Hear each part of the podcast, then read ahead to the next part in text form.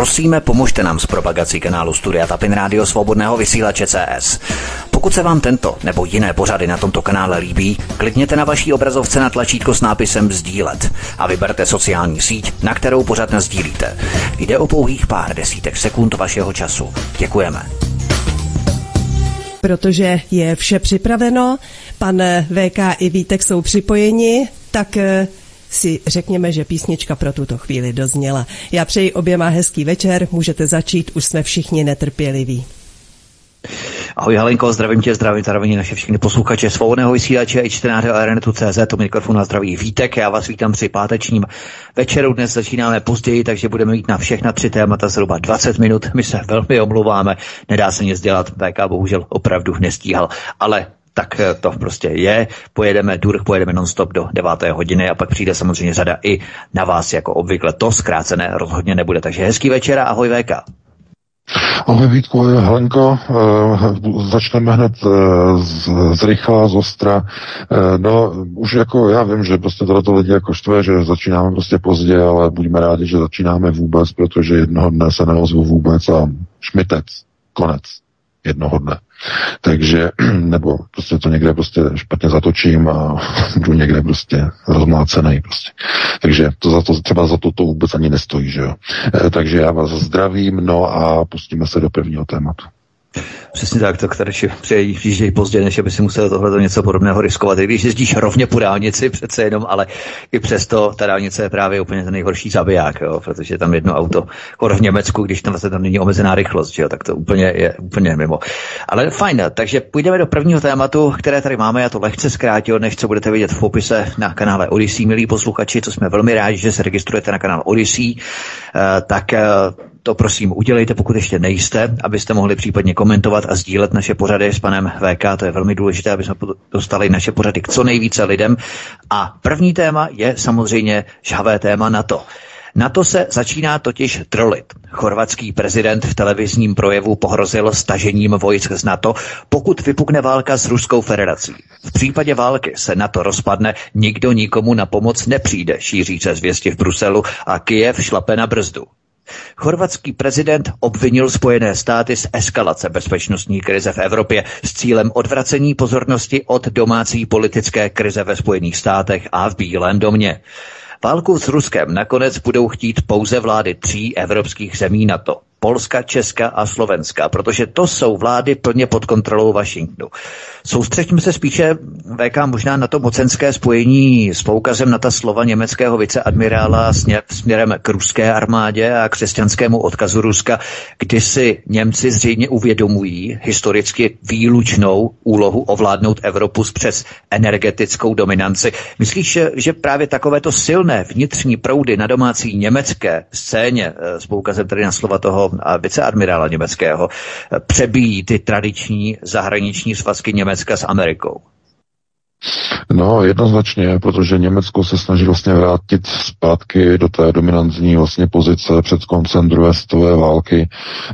E, konec konců e, i ty si mělo tam několik pořadů nebo jeden seriál e, vlastně o nacistech, e, operace Paperclip a tak dále. To znamená, tohleto všechno se de facto jakoby vrací zpátky a Německo takzvaně e, jakoby se vracelo úplně jakoby do té pozice té hlavní vůdčí role. Problém je v tom, že eh, tady eh, ten prostor je stále ještě okupovaný okupační armádou americkou po druhé světové válce.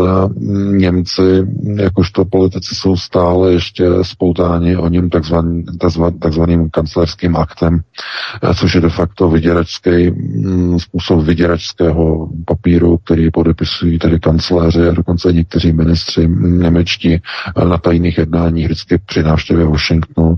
Um, je to de facto uh, blackmail, je to vyděračský papír, který tam vlastně uvádí, že jestliže uh, přestane německý politik zvolený do té a té funkce na to a to období plnit příkazy a plnit instrukce um, amerických partnerů, tak může být odstraněn, včetně fyzické likvidace. Tam to podepíše a tím je to jakoby dané toho, co se snaží e, německá nebo německá garnitura jednotlivých vlád, jednotlivých kancléřů, tak je pomalé odpoutávání se de facto od těchto kancerských aktů a od jejich eh, mantinelů. To znamená, aby v nějaké chvíli, v nějaké fázi hm, americká armáda se ostud stáhla odešla, aby byla ukončena vlastně okupace a v tom okamžiku Německo bude zpátky. A tím, jak vlastně dochází k demisi Spojených států, moci Spojených států eh, v Evropě, tak eh, vlastně Německo posiluje. A Nord Stream 2 eh, to je ta spojka, to je ta spojnice mezi Berlínem a Moskvou, energetická samozřejmě, která je tak strašně uh, lze na nervy američanům. Uh, mnoho lajků se ptá, uh, co je američanům do nějakého evropského plynovodu. No, protože proč? No, protože nejde zdaleka vůbec jenom o ten plynovod.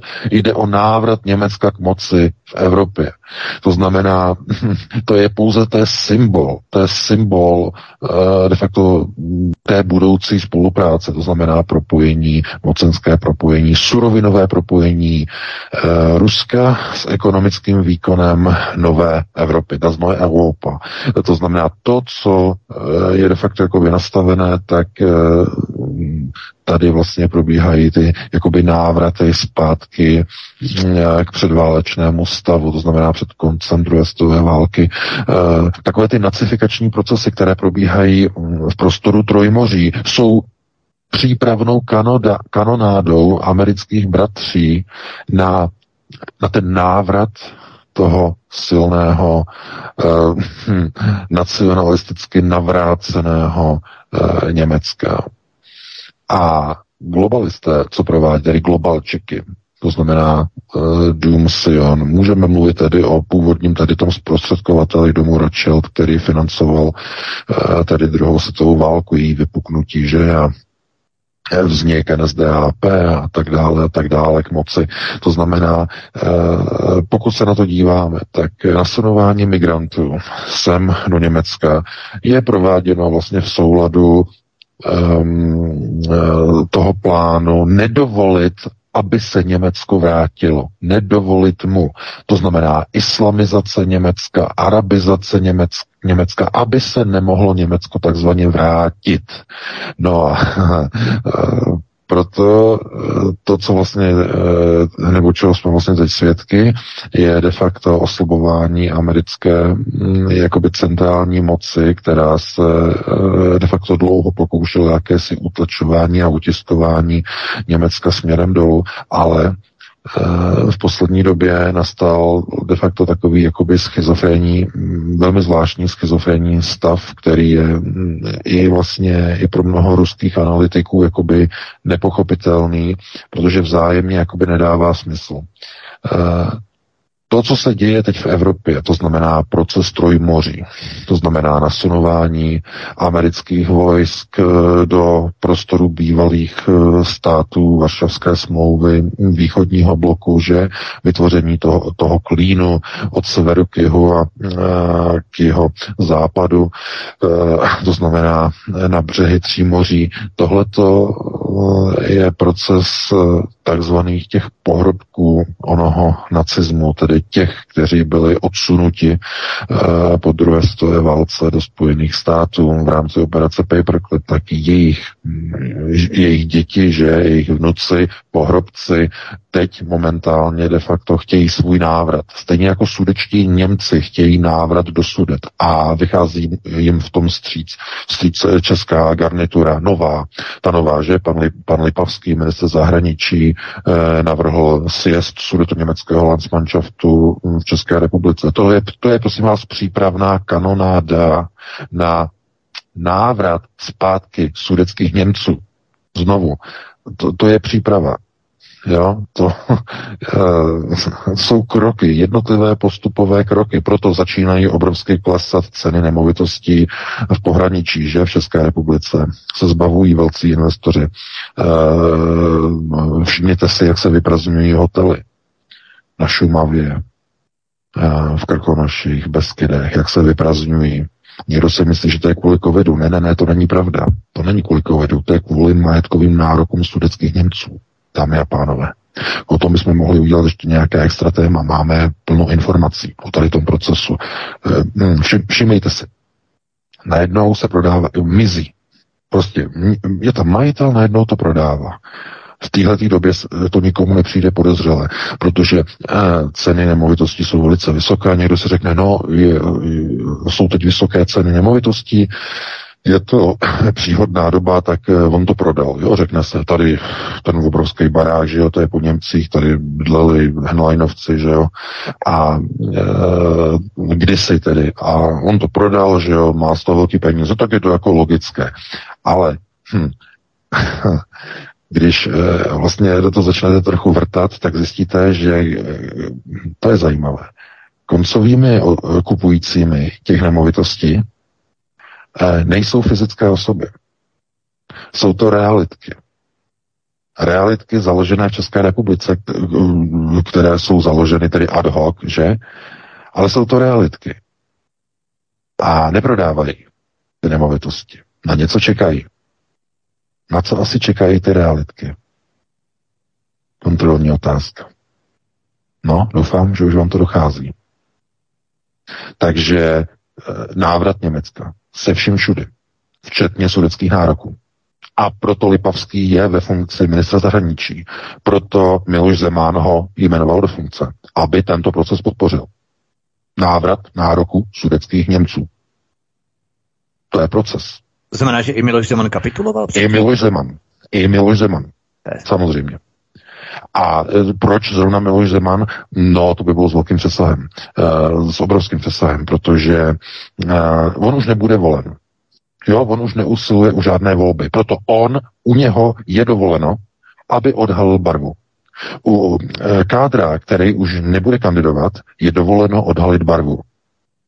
To znamená RIT, jeli, za, jeli, jeli tedy rity rituál, že? Je rituálně tedy zasvěcen eh, jakožto zednář, že, tak e, končí de facto jeho služba v ritu, on může e, de facto začít odhalovat barvu. A tohle to platí samozřejmě i od těch, kteří jsou, kteří jsou pod svatovou, že pod čepcem, protože on je pod obojím, že? Když se řekne uh, pod obojím, že pod obojím, tak to znamená, že má uh, jak tedy halachu, tak tedy má i, má i svatavu, že? To znamená ryt i svatava.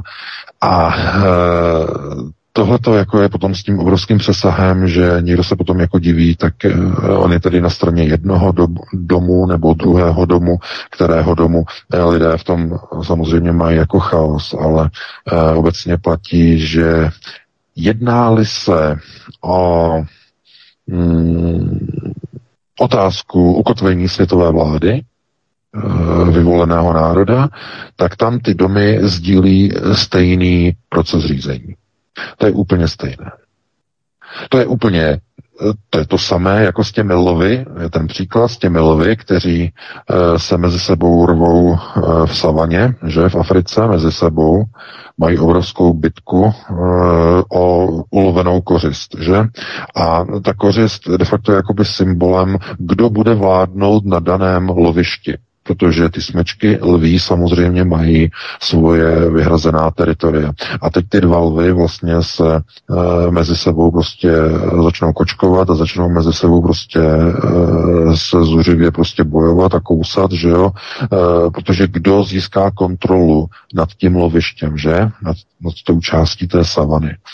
No a to je nejlepší příměr tedy mm, k této válce mezi Ž a Ž. Úplně ideální a naprosto dokonalý, protože eh, tam eh, ti dva lvy, to nejsou, tenhle ten je černý a ten druhý je bílej.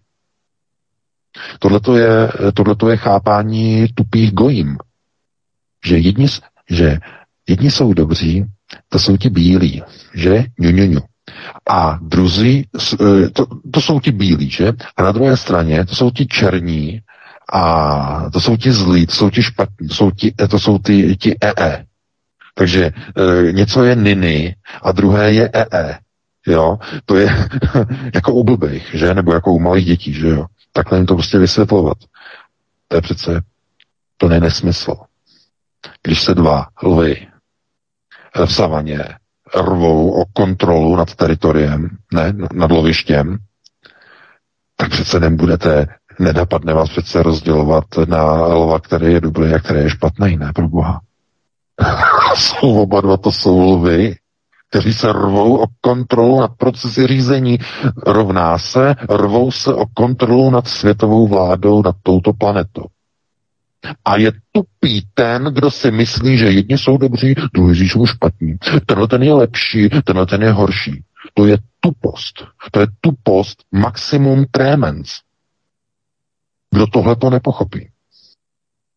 Já to vidím v reakcích prostě na některé kádry uh, těchto, těchto domů, že kádry, jako je Miloš Zeman, jako je Vladimir Putin, že je vysokostupňový zednář, uh, jeden, o, opět, Putin je samozřejmě taky pod obojím, že? On je taky pod obojím. E, tak jako, jako Zeman a jako Donald Trump. Donald Trump, ten se dostal pod obojí těsně před nástupem do funkce prezidenta, eh, když byl v Jeruzalémě a mm, přijal, že, přijal Halachu a eh, dostal se tedy pod Svatavu. Eh, takže on je pod Svatavou, ale Trump je samozřejmě i pod rytem a pod rytem je už někdy od konce 70. let. On byl členem uh, Franklinovy lože, že, jakožto uh, zednář na 12. stupni, Dneska je, myslím, na 31. Myslím, že se dostal na 31. stupeň, ale už není ve Franklin. Tam to ne, není, není v této loži, už je v jiné. E, to bych musel vyhledat. Ale e, proto e, i on, i Trump je samozřejmě pod obojím a já jenom se musím někdy smát, když vidím nějaké ty články, prostě, které vykreslují Donalda Trumpa jako zase nějakého mesiáše, podobně ve stylu prostě Putina, to je naprosto tupost. Já to odmítám jako vůbec jakkoliv komentovat, ani nevstupuji do různých komentářů a diskuzí, protože to je, to je marná práce, just give up. To je, někteří lidé prostě potřebují mít ty vybudované vzdušné zámky, potřebují, protože potřebují ten zámek mít vybudovaný, protože jinak by se jim zhroutila podstata života, koncept chápání, že protože potřebují mít něco zjednodušeného, maximální zjednodušování. To znamená, mm, to vidíte třeba u psů, že tam je taky proces zjednodušování. To znamená, pes přijde a když si chce lehnout, tak se začne jako točit do kolečka, že jo, aby si ustlal a zvalchoval trávu, že? To je geneticky zakódované, protože psy jako jsou zvyklí, jako že kdy prostě spí v trávě, tak se začnou točit do kolečka, aby prostě zmuchlali trávu pod sebou a potom si lehnou. A ti psy to dělají pořád, i když je máte doma, že jo, leží na podlaze, na linoleu a pořád se točí do kolečka, protože zkrátka je to zakódovaný a ten konceptuální proces de facto je úplně potlačen. Je tam nějaký subliminální věm, který vlastně nutí ty lidi ignorovat uh, realitu okolo sebe. To znamená, ten subliminál ovládá myšlení. A co dělají lidé na alternativě? Oni vidí, jaký teror, jaký očkovací teror rozjel eh, ne přímo tedy Putin, ale jeho gubernátoři, v Rusku s očkováním. Tam se očkuje židovskou vakcínou, že? Gamaleya od uh, šéfa, uh, tedy uh, výrobce, to je židovská samozřejmě farmaceutická společnost Gamaleya, uh, která vyrábí Sputnik. A někdo se ještě diví, jako říká, no, Rusové to vyhráli, protože tam se ne, neočkuje Pfizerem. To je strašný.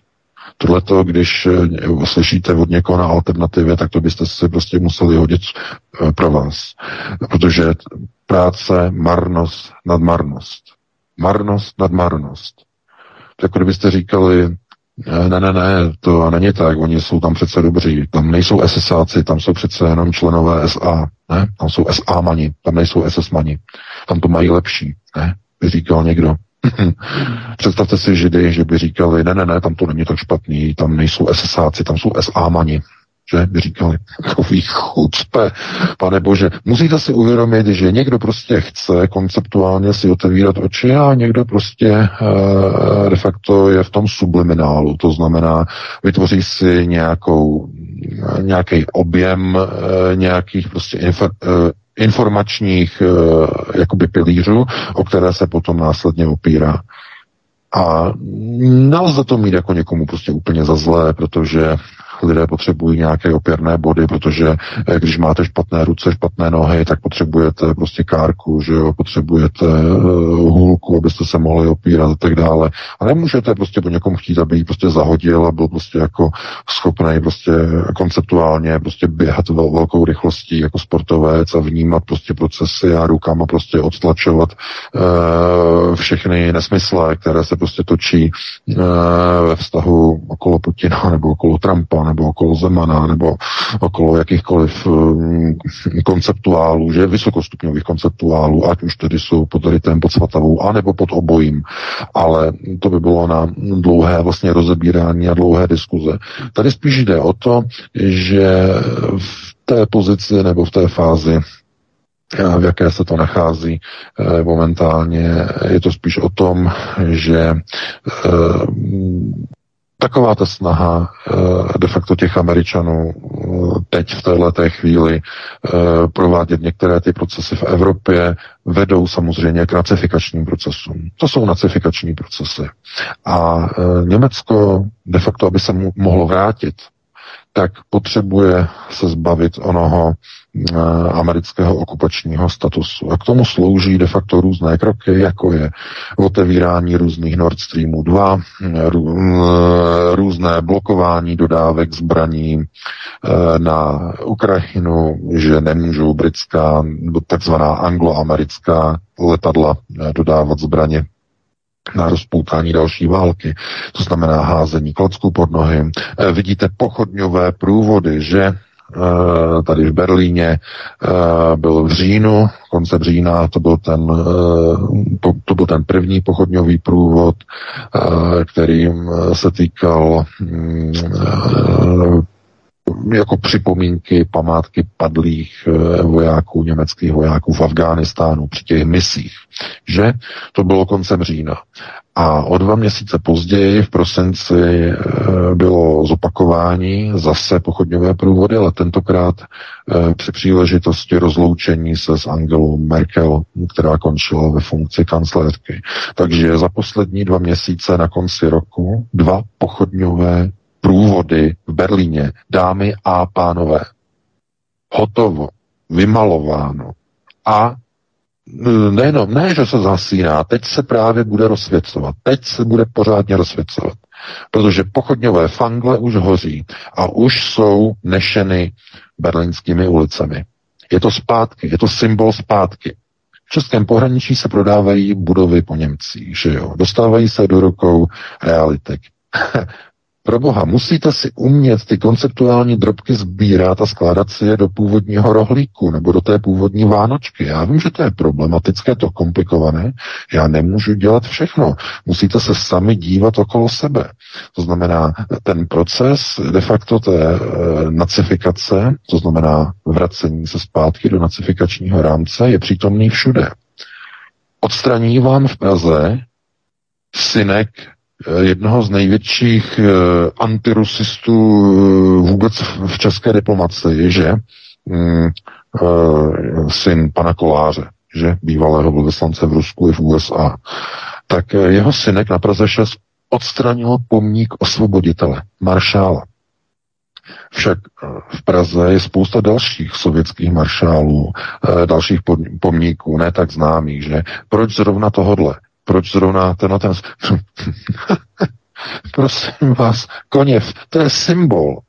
Chápete? Stejně jako Nord Stream 2 je symbol pro Německo a Moskvu, tedy pro Berlín a Moskvu, tak ten samý symbol je i osvobození, e, vyhnání nacistů, porážka nacistů v Československu, to je právě ten Koněv.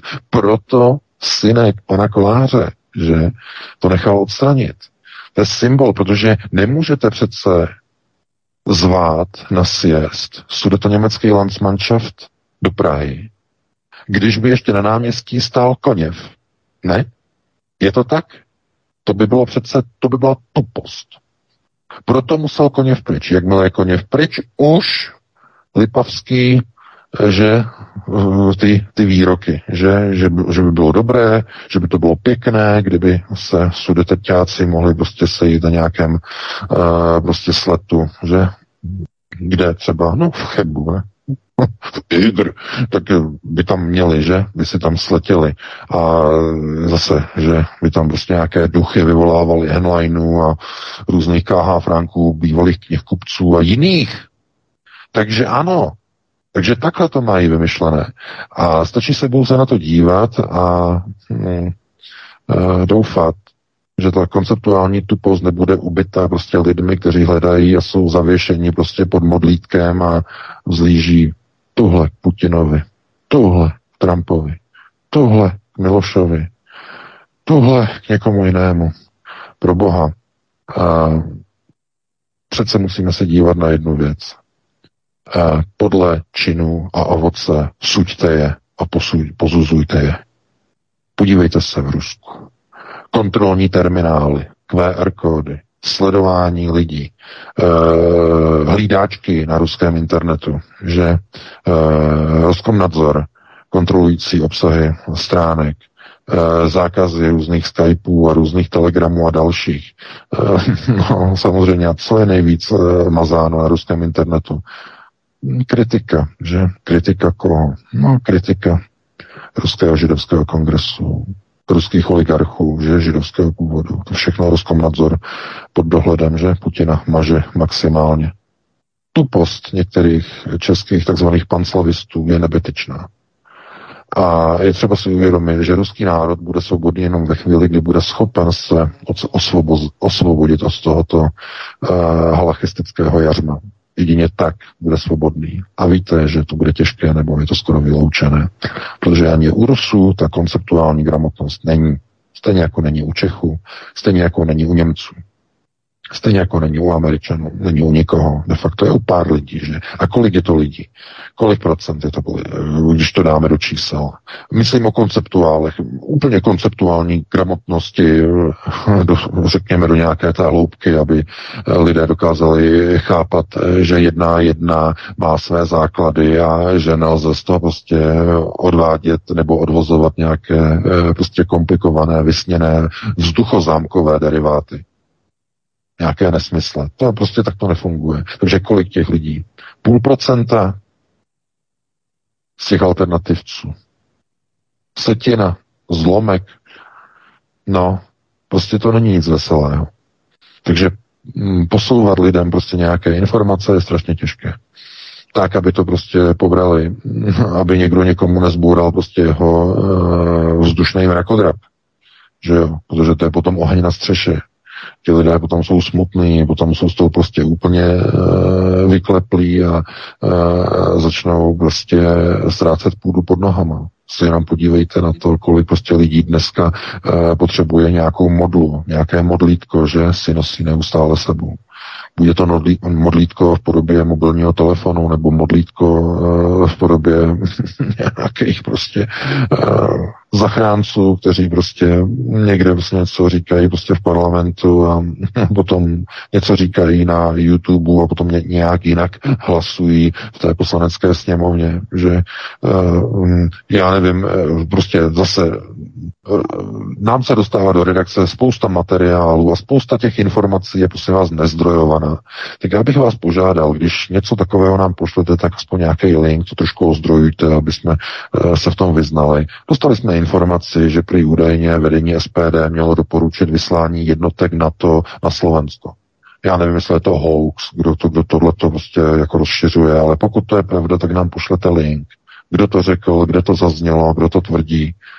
Protože pokud tohle to zaznělo, že by se měly nějaké jednotky na to posílat prostě na na Slovensko, tak to by potom byl pozadí na hrnec celá SPD. E, eh, nevím, já se k tomu nebudu vyjadřovat, dokud mi prostě nepošle někdo nějaký odkaz.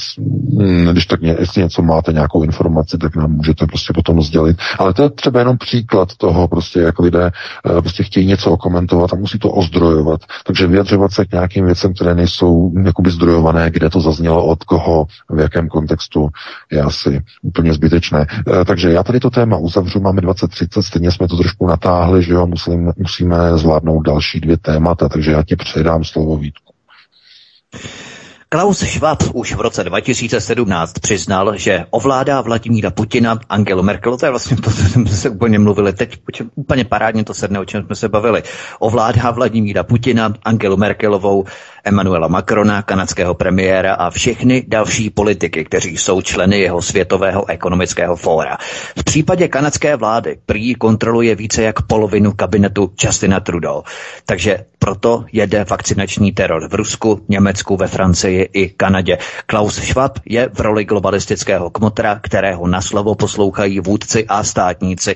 To poslušně bez odmluvání a bez reptání. Tímto se vysvětluje docela podstatná část té globalistické skládačky ohledně covidové agendy a všech agent dohromady, ekoagendy a tak dále, honba za snižováním CO2, a tak dále. Nicméně eh, pověz mi, proč Klaus Schwab podle tebe vyslovil nahlas takové odhalení? Chtěl tím ponížit provinční politiky a postavit je na rovinu marionet, anebo se globalisté domnívají, že nastal čas pro odhalení části jejich mocenského schématu, se kterým jsou ale obvykle skoupé a nerady odkrývají to své zločinecké jádro zákulisní, eh, řekněme, zločineckého syndikátu, mezinárodního zločineckého syndikátu. Takže co Klause Švaba k takovému to řekněme, spektakulárnímu odhalení vedlo.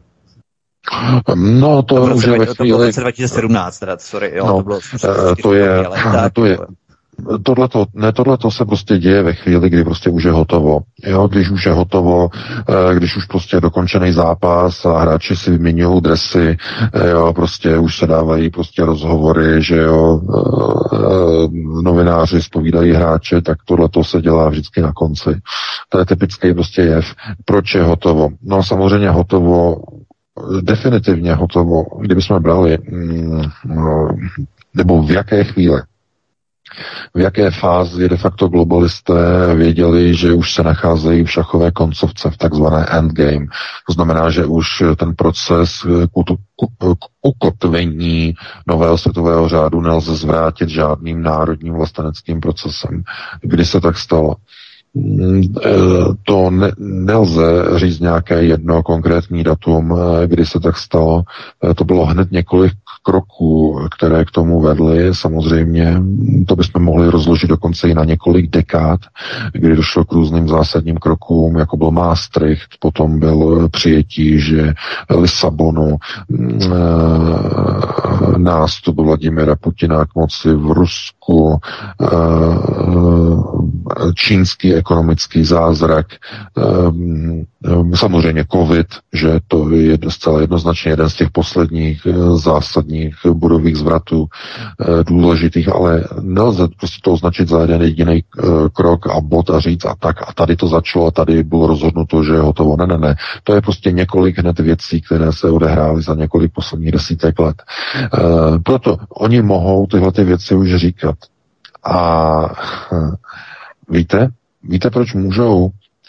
Protože není nikde nikdo tak natolik konceptuálně v takových počtech zdatný, aby neposlal jejich marionety do pr, do psích. Protože, co se stalo? Jestliže máte situaci, kdy jeden ze členů uh, takzvaného uh, Young, Young Global Leaders Initiative, že to je ten hlavní klub, globalistický klub Klauze Švába v rámci uh, Světového ekonomického fóra. Tak tam je členem jistý Karel Janeček. A jestliže Karel Janeček v roce 2021 na konci a teď v roce 2022 eh, kandiduje na prezidenta s tím, že používá alternativní volební program, alternativy proti očkování, proti povinnému očkování, tak zdůraznuju, on není proti očkování, ale proti povinnému očkování. A jestliže se staví do role mm, alternativce a ochránce mm, občanských a lidských e, práv, tedy do, doslova do pozice e, jakoby vlastence, tak je to to, to největší maximálně rozčepejřené chucpe, jaké si můžete vůbec představit, protože tohle je role, kde místo Karla Janečka by měl stát Tomio Okamura. Ten tam nestojí. Nebo by tam měl stát uh, Lubomír Volný, No, ten tam taky nestojí, že jo, protože to zase, uh, to je to jinak nastavené zkrátka. K kandidatuře potřebujete obrovské peníze na prezidenta a Karel je má, že jo. Takže tam prostě problém není a z tohoto důvodu kdy je tak obrovský odpor proti tomu povinnému vaxu. A to pozor, teď už nemluvíme o alternativě, nemluvíme o nějakých vlastencích, eh, kteří jsou proti povinné, povinné vakcinaci. Ten odpor proti tomu povinnému vaxu vychází od normálních mainstreamových voličů, od minimálně deseti tisíc policistů, vychází od tisíců hasičů, vychází od tisíců a desítek tisíců zaměstnanců státní zprávy a to jsou sakra mainstreamoví voliči. A na tyhle ty lidi míří Karel Janeček při volbě, eh, při kandidatuře na prezidenta republiky. Má to vý, výborně vymyšlený, chápete? Takže Klaus Schwab, má momentálně svého člověka jako kandidáta. No, takže že young, young global leader je Karel Janeček. Takže to je hotovo.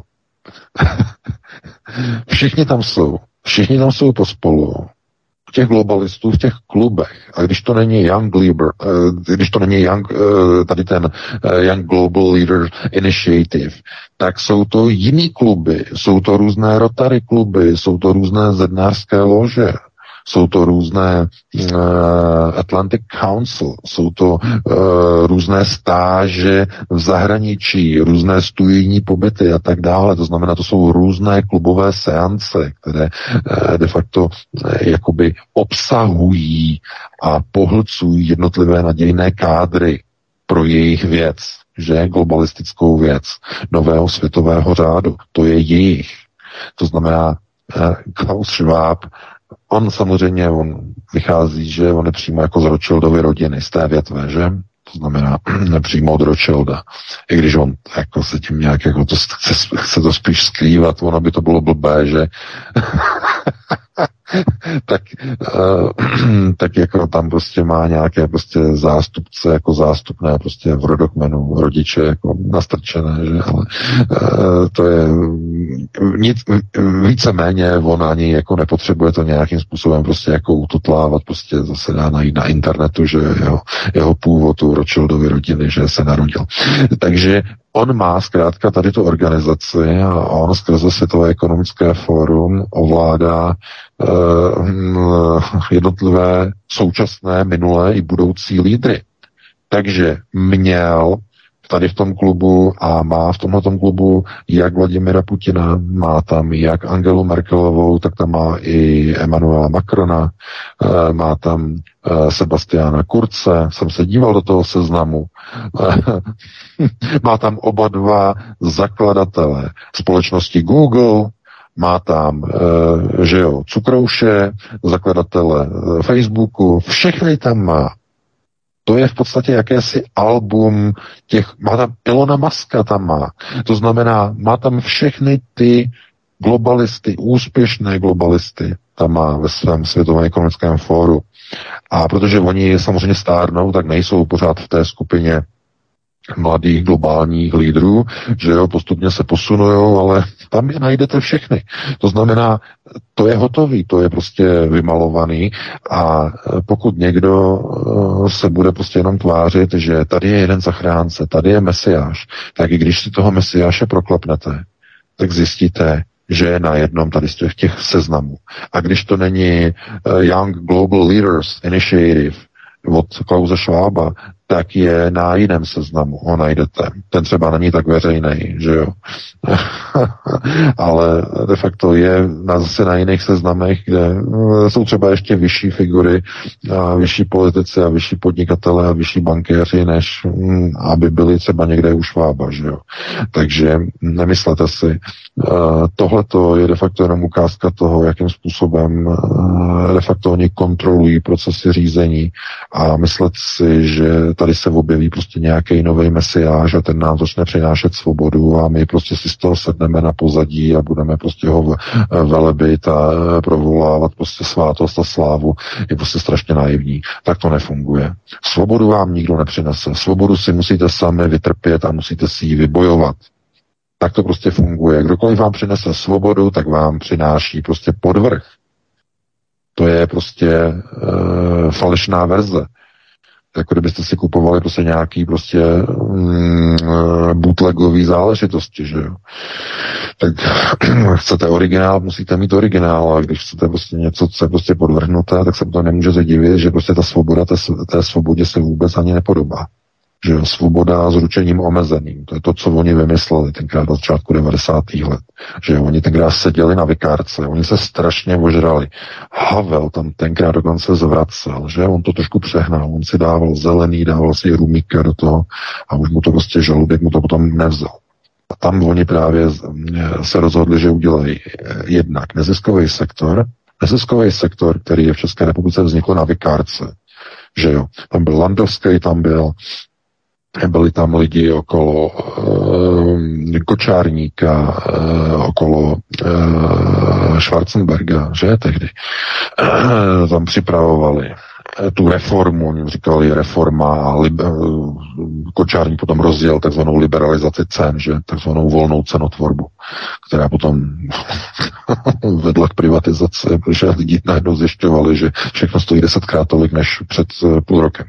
No a právě tam se rozhodlo, že budou tedy založeny neziskové organizace a rozhodlo se, že bude omezena svoboda slova v České republice. Tam se to rozhodlo, na vikárce. Pokud tam někdy přijdete, tak tam položte kytičku. Tam, kde umřela svoboda slova v České republice tam to, tam to tenkrát vymysleli. Že nebudou se smět kritizovat židé, to bude xenofobie, rasismus, toto, toto, to, že samozřejmě třináctý, eh, dále nesmí se kritizovat třináctý, třináctý semický kmen, který je na území České republiky, že? Romové, to je třináctý semický kmen. Uh, nesmí se jako kritizovat jako nic, že proti nenávisti a tohleto a vzývání a podněcování a spochybňování a další věci. A to vymysleli tenkrát na vikárce. Takže a víte, a od té doby to prostě jde od deseti k pěti. Takže svoboda už není, že to už dávno není. A všimněte si, od 90. let bylo no, normálně možné, že v televizi jela nekorektní česká soda, že tam jeli i zeroviny. Naplno. Lidé se bavili. Postupně to bylo odstříháváno, že to už bylo nekorektní, tohle nekorektní, tohle nekorektní, tohle nekorektní. A e, nakonec z toho zůstalo to, že e, už tam není nic. Že jo. Místo toho se tam neustále prostě uh, vysílají nějaké jiné věci, které v podstatě relativizují vinu sudeckých Němců, že jsou různé ty politicky uvědomělé polistopadové filmy, jako je třeba Habermanův mlín, že jo, politicky uvědomělý, nebo uh, s Karlem Rodenem ještě ten film o tom hlídačovi, hlídač číslo 40 a teď nevím kolik, 9, taky politicky všechno uvědomělé, že politicky uvědomělé. Přitom si vezměte, že eh, třeba ještě v tom roce 68-69 eh, to bylo pěkně zobrazené v tom filmu, že ostře sledované vlaky. Tam to bylo zpracované dobře. Tam se ukázalo, že prostě i ti obyčejní Češi na konci války bojovali proti, eh, proti nacistům, že? Bojovali a minimálně na té úrovni jednotlivých sabotáží těch ostře sledovaných vlaků, že? A dostali jsme do redakce zase s velkým přesahem, že?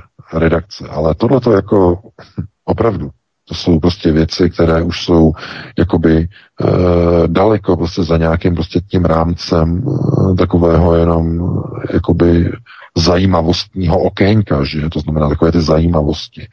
Ale e, mnoho lidí se bojí teď, že prostě vypukne válka. Zejména ze starších lidí, že vypukne válka, píšou do redakce, že se bojí, protože e, že by to jako opravdu jako tak mohlo být. A e, v této věci je třeba se na to dívat tak, že hm, to, že je vymalováno, je kvůli tomu, že lidé dopustí. A to, že lidé dopustí, je kvůli tomu, že byli přeprogramováni a že nepřítel vychoval novou generaci v systému školství. To jsou všechny důsledky těch neziskovek, to jsou důsledky těch norských fondů a dalších, které za posledních 30 let, už více jak 30 let, přeprogramovali dnešní novou generaci, která už má volební právo. A ta generace mění volby. A ta generace volí Piráty, ta volí, volí Stánkaře, volí TOP 09 a další a potom vyhrávají volby a mění procesy a zvou sudeťáky na sjezdy do, do českých zemí. Chápete to? To je ten proces na první prioritě, na té dlouhodobé prioritě. Můžete mluvit nahoru a dolů, že školství je nejdůležitější proces. Ten nejdůležitější. Ale bohužel lidé to nevidí. A e, pokud bychom e, měli nějakým způsobem de facto jenom jakoby se posunout do nějaké té roviny, která by byla pozitivnější, že na pozitivní fázi, tak je to jenom o tom, že na úrovni té rodiny je vždycky šance na ten vnitřní odpor. Protože když nedovolí rodina, tak přesto nejede vlak. Tam je, to, tam je ta důležitost. A je docela zajímavé jako se dívat zase s dalším přesahem, eh, jakým způsobem eh, se eh, prostě lidé sjednocují třeba v Kanadě do té spontánní jízdy těch kamionáků, že? Těch aut nákladních e, proti tomu povinnému očkování a proti e, daňovému apartheidu, že? Protože v Kanadě chtějí e, zavést speciální daně na, pro neočkované lidi. Takže jsou tam velké protesty a lidé tedy protestují tady tou formou, že dělají velké vlastně kolony aut a mm, ta kolona už prý má 47 mil, že je dlouhá, projíždí Kanadou. To je jako velice impozantní, ale když si to převedete na absolutní čísla, tak je to strašně málo. Protože to, že ti kamajálňáci jsou jako vidět, tak eh, to je de facto jako velice pěkné, že to je velké, ale když potom ti kamionáci z té kolony 47 eh, mil dlouhé vystoupí, tak vytvoří skupinku několika, no a teď kolika, že jo, několika tisíc řidičů. A je to hodně? No, ono to asi není hodně, že? Na celou Kanadu. A to je ta tragédie. Protože v Kanadě, eh, jak ukazují poslední čísla, 90% očkovaných ale s různým počtem dávek. Jo? Pozor, zdůraznuju. S různým počtem. Někdo má jenom jednu dávku, někdo dvě dávky, někdo už tři, ale 90%. A tím je zodpovězené, co se bude dít s tou menšinou. Jestliže máte poměr 9 k 1, tak ta menšina dopadne katastrofálně. Koncentrační tábory, eh, koncentrační kempy, eh, daňový apartheid, sociální, společenský apartheid a tak dále. To je tragédie. Protože těch 10% lidí najdete v jakékoliv zemi, kdy 10% lidí, jeden z deseti se postaví proti něčemu a vytvoří nějakou skupinu.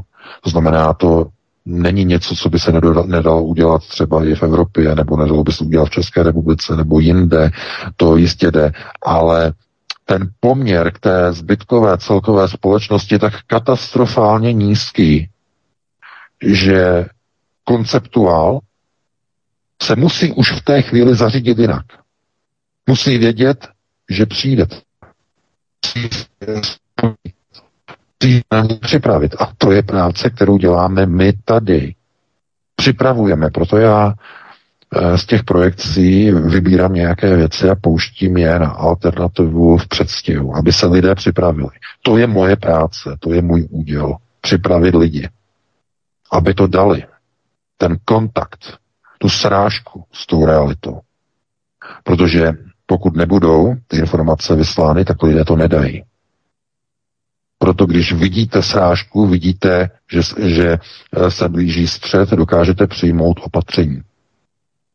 A vidíme, jak lidé říkají, že uh, už se jako připravují na to, že uh, tady prostě se něco zavádí, tak uh, už si hledají jinou práci. Takže díky tomu, že oni vědí, že bude povinné očkování, už si hledají novou práci, kde nebude ještě vyžadované, že už dopředu se připravují. A díky tomu, že se připraví, tak potom nepřijdou o práci a nebudou, nedostanou se do ekonomické krize, do ekonomického nějakého výbuchu, že najednou nemáme práci a přijdeme o bydlení a tak dále a tak dále. Znamená, když je prostě čas na přípravu, tak lidé jsou zachráněni. V takové pozici se nacházíme.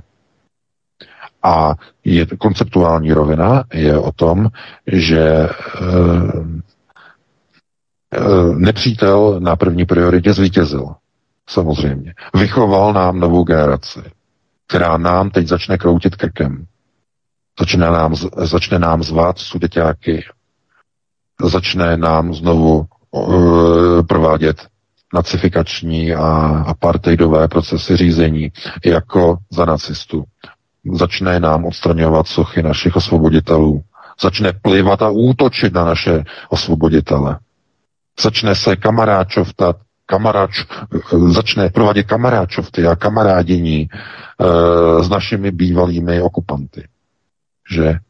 S kolaboranty, s Henleinovci, s dalšími, z jejich potomky, oni už nežijou samozřejmě, z jejich potomky, že to znamená, to je ten proces, který je na objektivní linii, na objektivním procesu. A mm, teď jenom jako nějakým způsobem prostě lidem prostě říkat, uh, jakým způsobem se dá poměr 9 k 1 změnit a obrátit a převrátit, to je naprosto to je něco, jako kdybyste si prostě rozhodli, že budete chtít, aby se realizovala do skutečnosti nějaká pohádka jak zrealizovat dlouhého, širokého a bystrozrakýho a e, zázraky se dějí, že?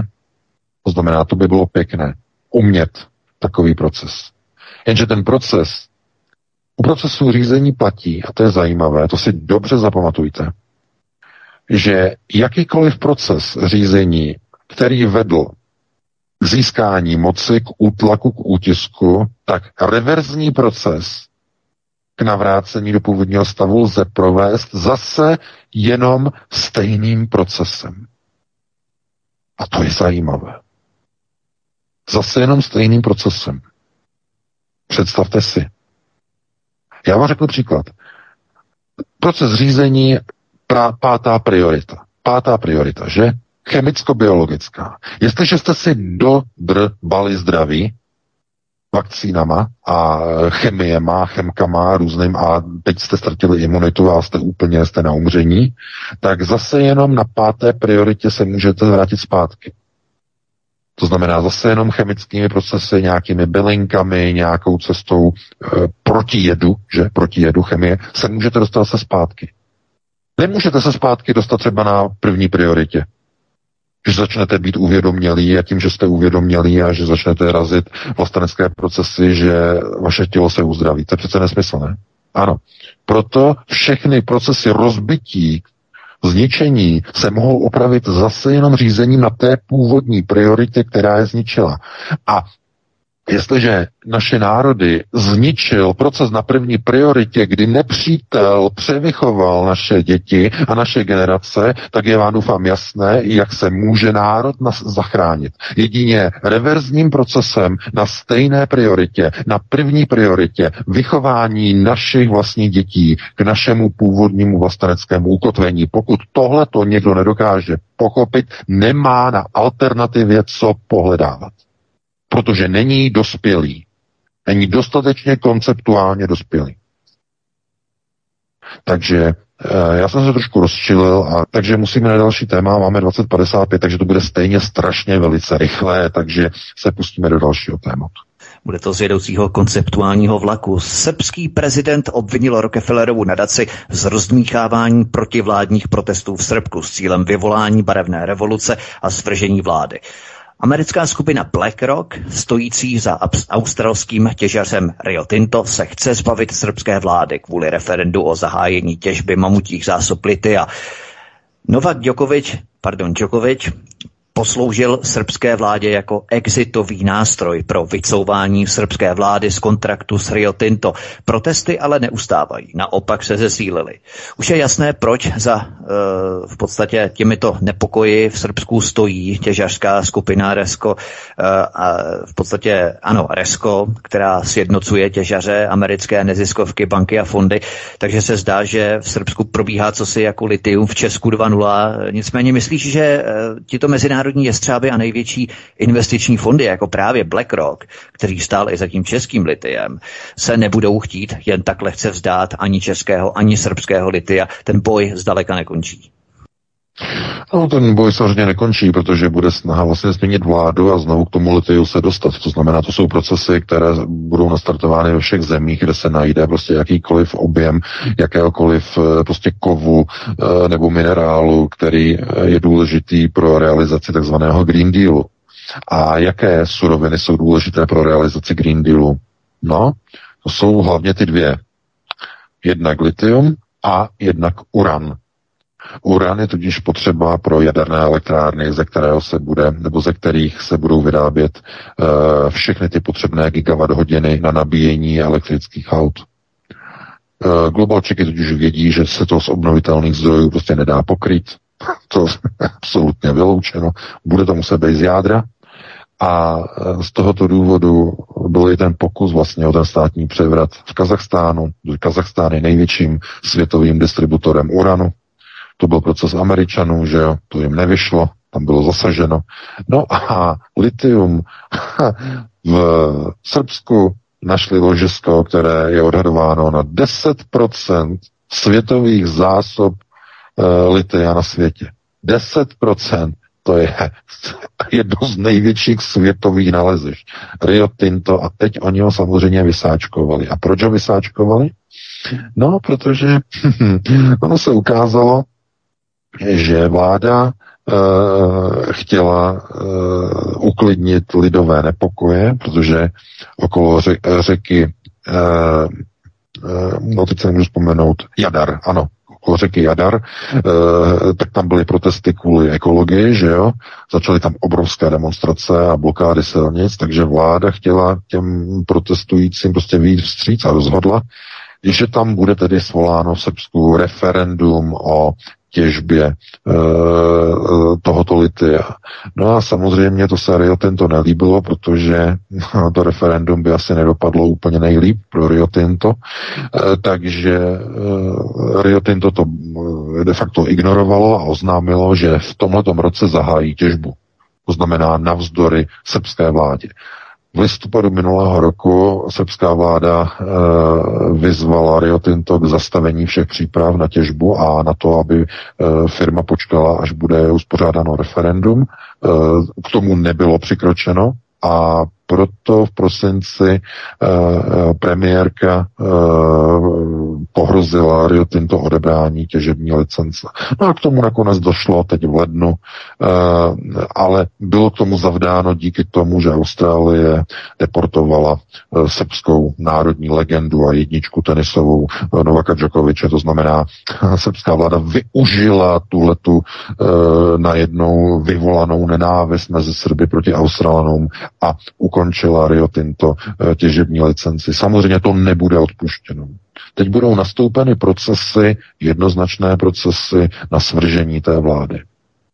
A proto tam najednou se zjišťuje, že neustávají ty protesty, jenže už dávno v tom Srbsku ty protesty nejsou kvůli ekologii, ale jsou tam vyvolávány ze zahraničí z, konkrétně z Rockefellerových fondů. No a za jakým účelem? No přece za účelem toho, aby těžební společnosti združené v organizaci RESCO, že? Protože tam je, Rio je tam Rio Tinto přímo v té organizaci, tak aby e, zkrátka ta těžba byla povolená, aby tahle ta současná vláda srbská šla od válu proto tam ty protesty pokračují. Takhle jednoduše uh, oni to mají zařízené.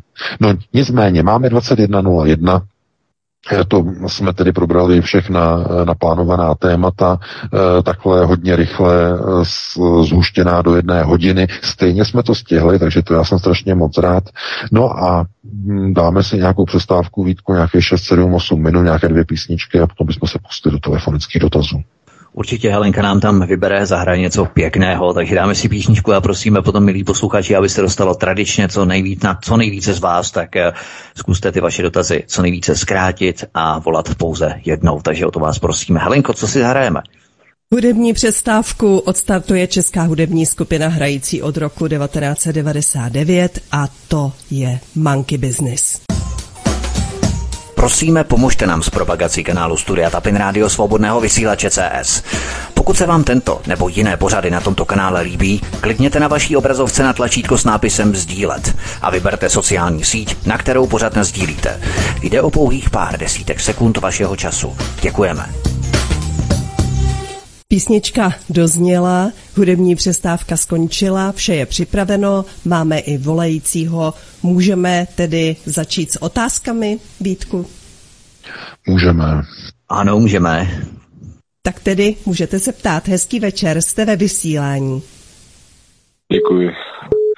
Dobrý večer. Pane VK, mě by zajímalo, jestli jste viděl nebo slyšel o francouzském filmu uh, Zásek ve kterém vlastně je barák v lockdownu, eh, jakýsi vědec tam vyvíjí vakcínu na covid, je obsazen zajímavě židovským hercem, a ten tam PCR testem testuje ty lidi v baráku a mluví tam něco o tom, že teď jsem do vás dal Windows.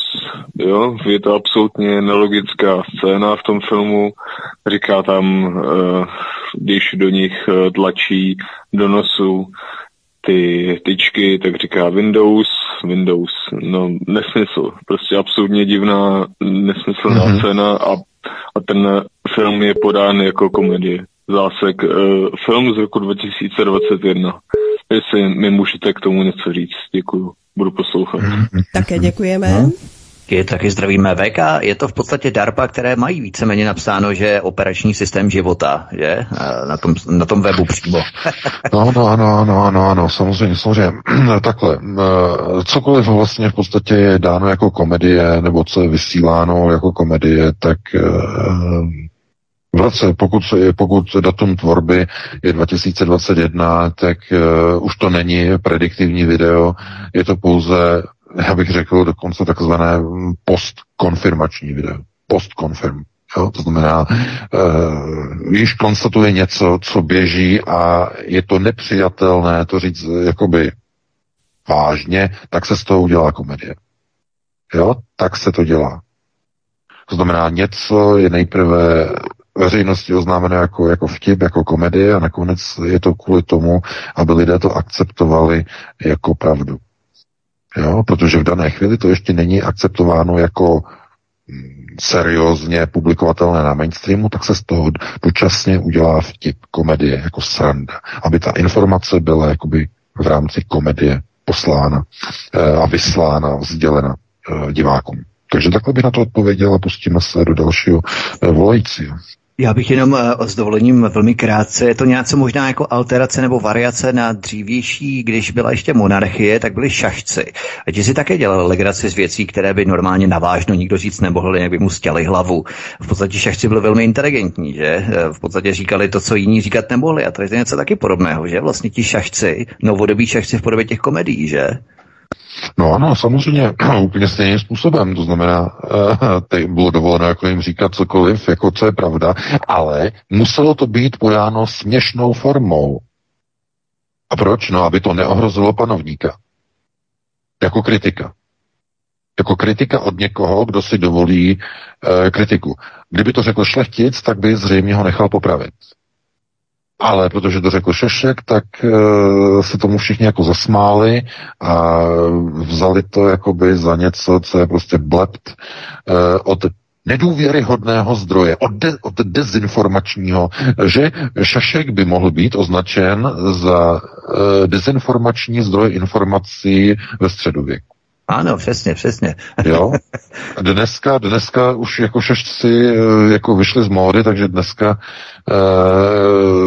se to dělá pomocí alternativy, že jo? Ale ten důsledek je stejný. To znamená snaha e, označit někoho za dezinformátora, někdo, koho nevěřte, to, to je blázen. Akorát, že dneska už to není v pozici jakoby toho zesměšňování, ale spíš dehonestace, diskreditace, jo? To je takovejhle je a tohle a, a že, že jo, a, a pro Rusy a pro, pro ruské agenty pracuje a tak dále, a tak dále. To znamená, ale ten narrativ jako zůstává a ten model zůstává úplně stejný.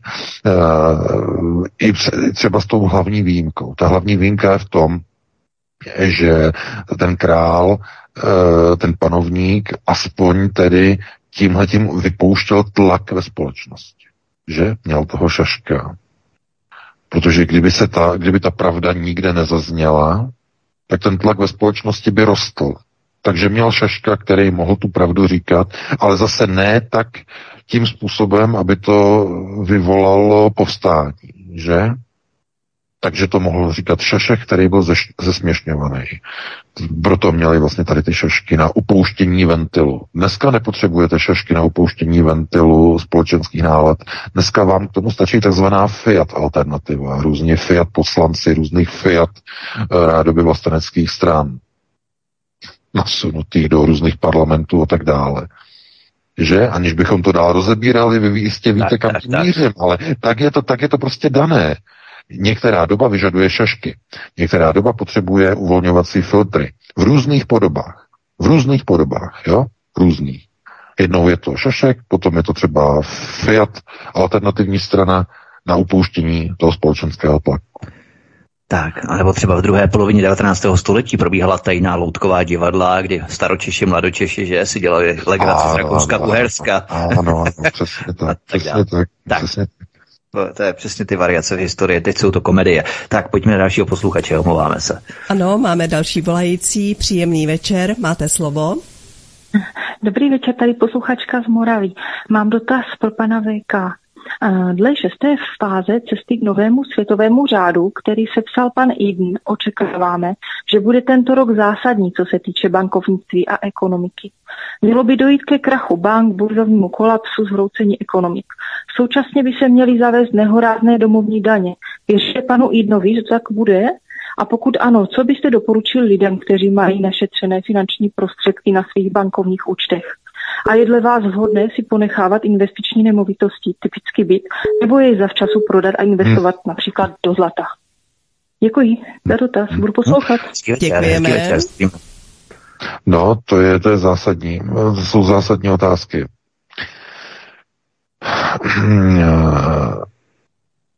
Nejlépe je to vlastně zobrazené v té jedné hře od Zimmermanů, jak on se dívá do těch kamen, že věští budoucnost z kamen. A mluví o tom, jako že se optá, jako vedle je, je to várník, je tam, je tam tedy majitel dolu, že baron, ohlo baron. On se optá, jako, jaká bude budoucnost. A on tam kouká do těch kamen a říká, no vy přijdete o důl. No jo, já to vidím, oni vám ho vezmou.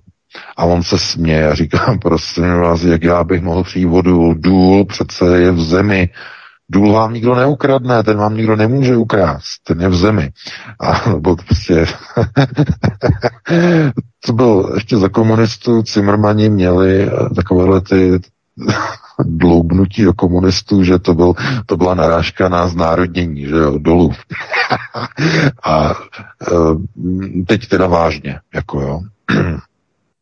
Co se týče bytu, investičních bytů, opravdu, tam je opravdu třeba teď zvážit všechny pro a proti, protože to, ne, to nebude jako ze dne na den, jako byla měnová reforma, že v 50. letech, že eh, ještě večer uh, Zápotecký říkal, že naše měna je pevná a druhý den ráno byla měna, že takže to ne, ale může to mít třeba rychleji spát, v rámci několika měsíců a nemovitosti se zase neprodávají úplně až tak maximálně rychle, takže eh, je třeba zvážit, pokud někdo má investiční eh, byt někde, bude snaha tyhle ty byty zdaňovat, stejně jako Berlín, že Berlín už zdaňuje tyhle ty byty, a bude snaha najít uh, v těch rozpočtech někde nějakou mezeru. No a kde můžete brát daně? No jedině tam, kde jsou majetky. A majetky dneska jsou u lidí jenom v podobě nemovitosti. Nejsou v podobě žádných jiných hodnot a už, a už vůbec ne úspor. Lidé jako sice mají úspory, ale z těch úspor a, politici vždycky neradí tohle to dělají na těch úsporách, protože tam je to jakoby vidět nebo úplně cítit z toho, jako, že vám politici jdou prostě jako po nějakých penězech, penězech někde v bance. Ne, ne, ne, ne. Oni to, jediný zdroj, odkud je možné brát, je, jsou skutečně jenom nemovitosti. A bude snaha v nějaké chvíli tenhle ten zdroj otevřít. Zatím oni nejsou nuceni. A je to z toho důvodu, že zatím ještě stále si české vlády, včetně Fialovy vlády, mohou půjčovat za poměrně slušné úroky na kapitálových trzích na krytí schodků svých státních rozpočtů.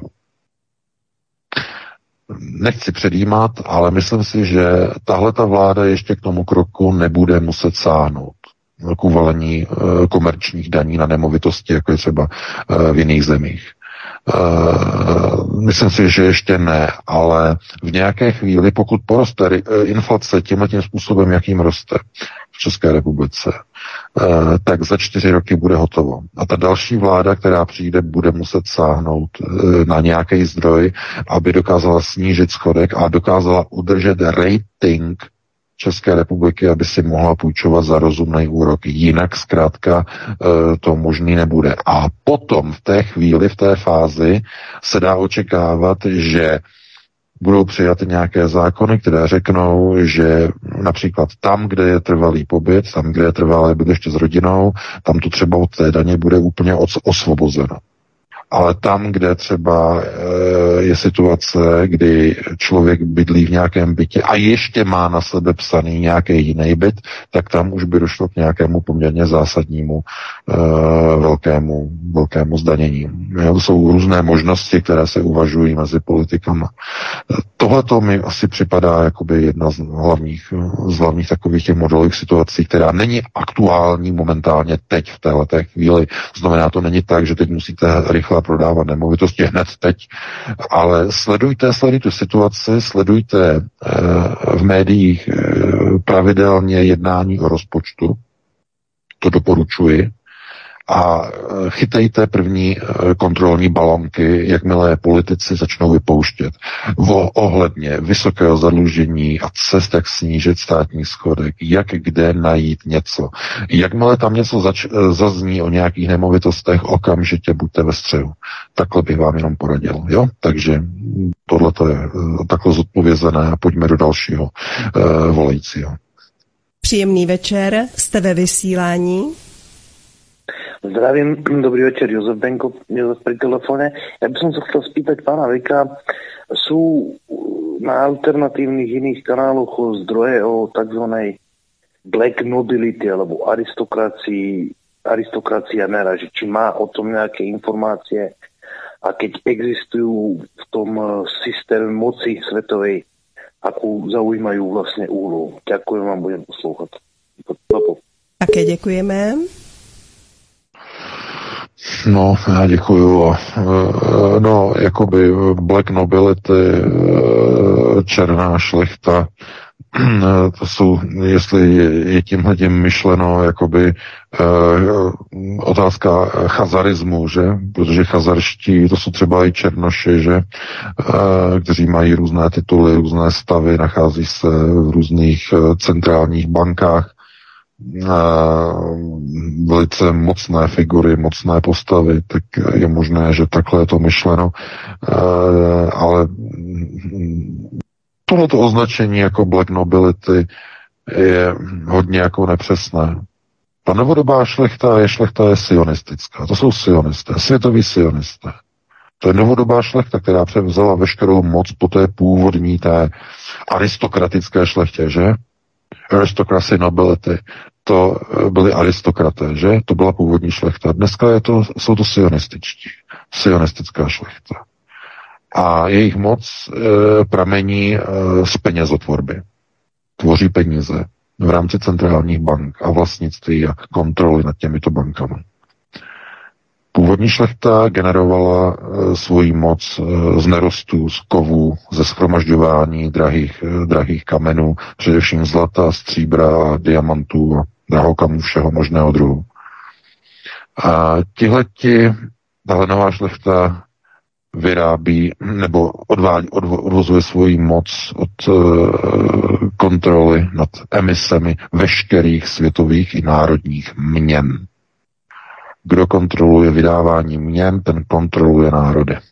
Proto jejich moc je tak obrovská. E, označovat to za nějaké prostě takové ty skryté mechanismy typu black nobility a podobně, já si myslím, že to nemusíme takhle prostě složitě prostě dělat. E, jsou konec konců, když se podíváte, jakým způsobem k penězům přišel třeba George Soros, útokem na, eh, že na londýnské burze, útokem na britskou libru, eh, tak vám musí dojít, o co se jedná. To znamená, někoho, kdyby to, kdyby to udělal Goj, tak půjde sedět na doživotí ve Velké Británii za teroristický útok na stabilitu finance eh, koruny Velké Británie. Když to udělal tenhle ten panáček, že emisár Rothschildu, tak místo toho je oslavovaný jako, jako, jako schopný, úspěšný finančník. Takhle to funguje. To znamená licoměrnost, že pokrytectví hypokracie, ta obrovská hypokracie. Co je dovoleno Jovovi, není dovoleno Gojovi. Takhle bych to schrnul, no a pojďme se pustit do dalšího volajícího. Další volající je ve vysílání. Příjemný večer. Dobrý večer. Eh, posluchač z Prahy. Já jsem se chtěl zeptat pana VK. Eh, včera jsem se koukal na Máte slovo u paní Jílkové.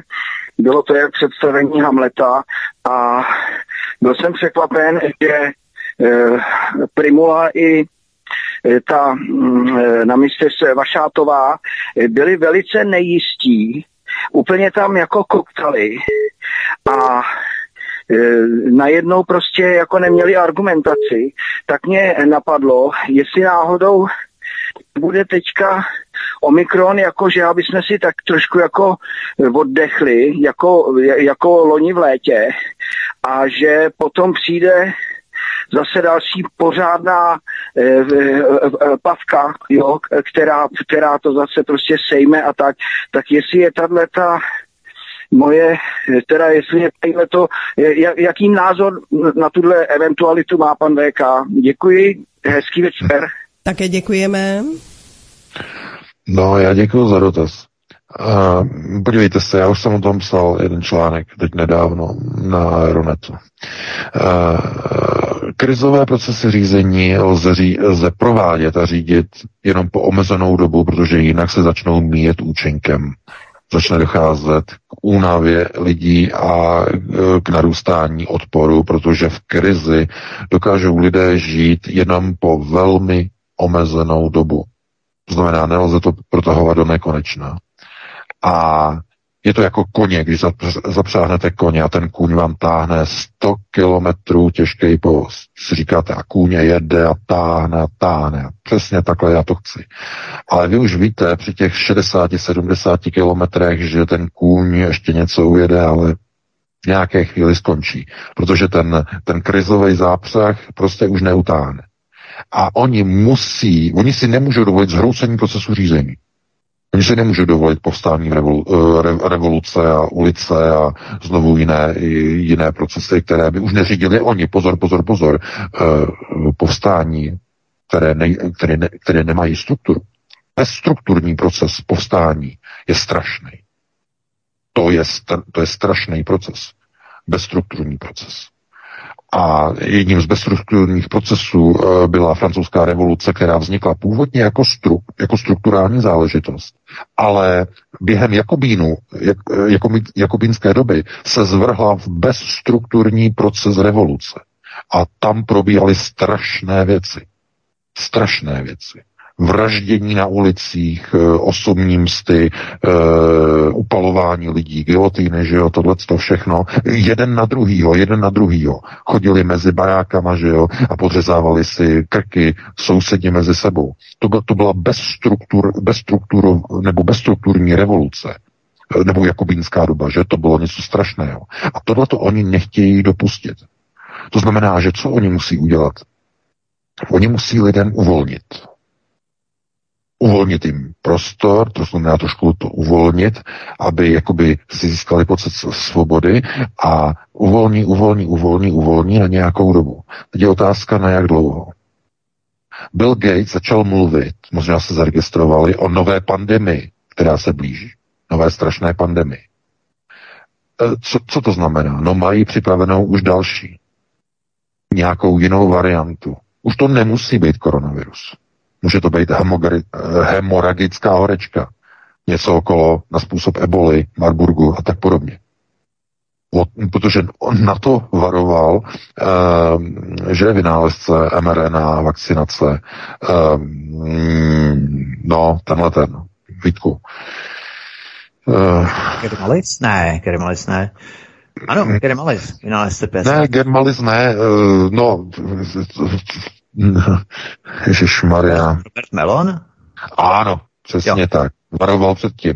No, že budou chtít prostě použít prostě uh, virus na bázi hemoragické horečky. To znamená na bázi takových věcí, jako je Ebola, jako je Marburg a další prostě viry, že je hemoragické. Uh, to znamená, Oni dají nějaký odstup, oni dají nějaký čas lidem, aby jako se nadechli. A teď co bude? Co bude na podzem? Co myslíte, že bude na podzem? Kontrolní otázka.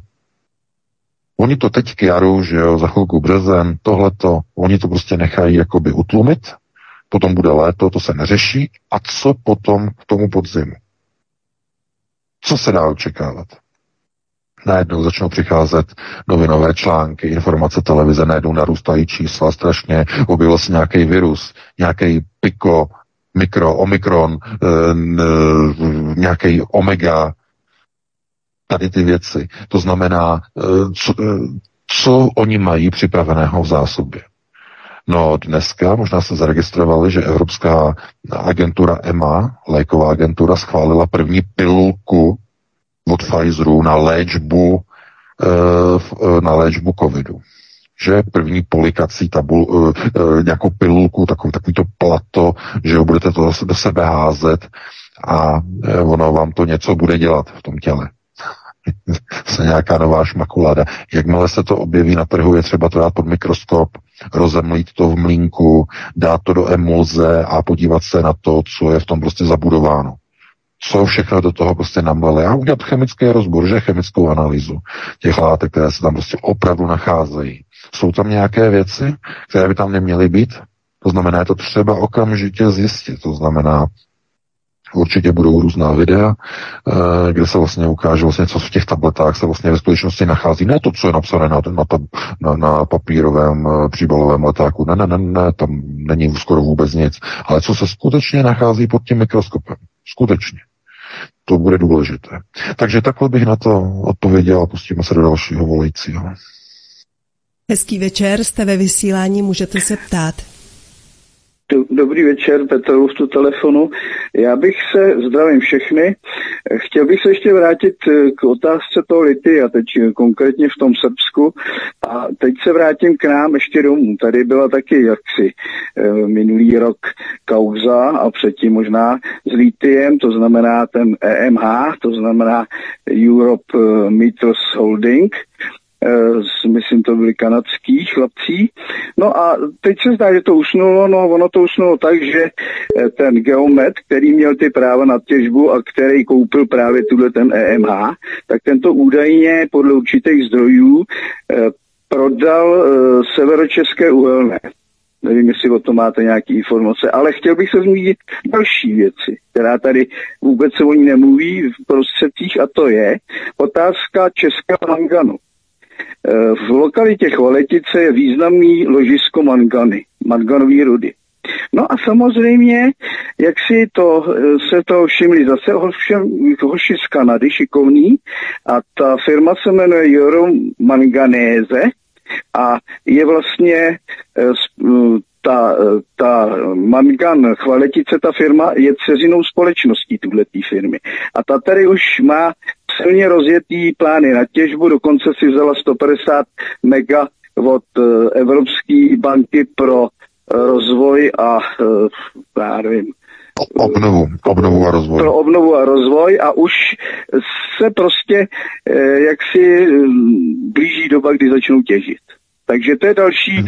vytěžení našeho nerostného bohatství. Tak jestli to můžete Přesně nějak to. potvrdit, takže já končím, no, budu poslouchat. To je pro Děkujeme. Mě, za informaci. To je pro mě nová informace. To je prostě zase znova se zase tuneluje národní bohatství. Zase už to dávají nějakým cizím těže, těžerským společnostem. To je strašný. No proč? No Protože lidi nechají dopustit, jakmile se tam dostanou k té moci politici zvolení, že v těch politických partajích okamžitě mají u sebe lobbysty. Okamžitě na těch těžebních úřadech už jedou obálky v takových objemech, že si to nedovedete představit. Už to tam jede, chápete? A e, že jo, to budou, oni to budou těžit, že jo, český stát se na to bude dívat, že bude se na to usmívat a bude říkat, my nemáme peníze, musíme lidem uvalit daně na nemovitosti. Zatímco Kanaděni budou těžit národní bohatství, národní zdroje. Takový bordel, takový chucpe. Je tohle to možný? Pokud máte o tom více informací, tak mi to pošlete do článku, znovu to rozmázneme, rozjedeme to, e, protože tohle to není normální. To fakt není normální. Co ty vlády si dovolují, to už je... Slyšeli jste tu nehoráznou informaci o tom, že do Česka přijel náklad uhlí z Austrálie. Slyšeli jste to? Vítku, slyšel jsi to? Zaregistroval si tu informaci? Ano. Chápete to? Eh, můžete škrtnout to původní heslo, že nějaká aktivita člověka se rovná nošení dříví do lesa. Tohleto přísloví můžete škrtnout třikrát, čtyřikrát po sobě a můžete používat, začít používat nové přísloví. Je to jako vožení uhlí do Ostravy. Oni na Ostravsko vezou uhlí z Austrálie. Já, když jsem si to přečetl, já jsem si říkal, to snad je 1. apríla. To není možný, to nemůžou myslet. Mož... Chápete? Takže víte, jak... a teď už vymysleli, jakým způsobem to bude, až se Evropa odstřihne od ruského plynu.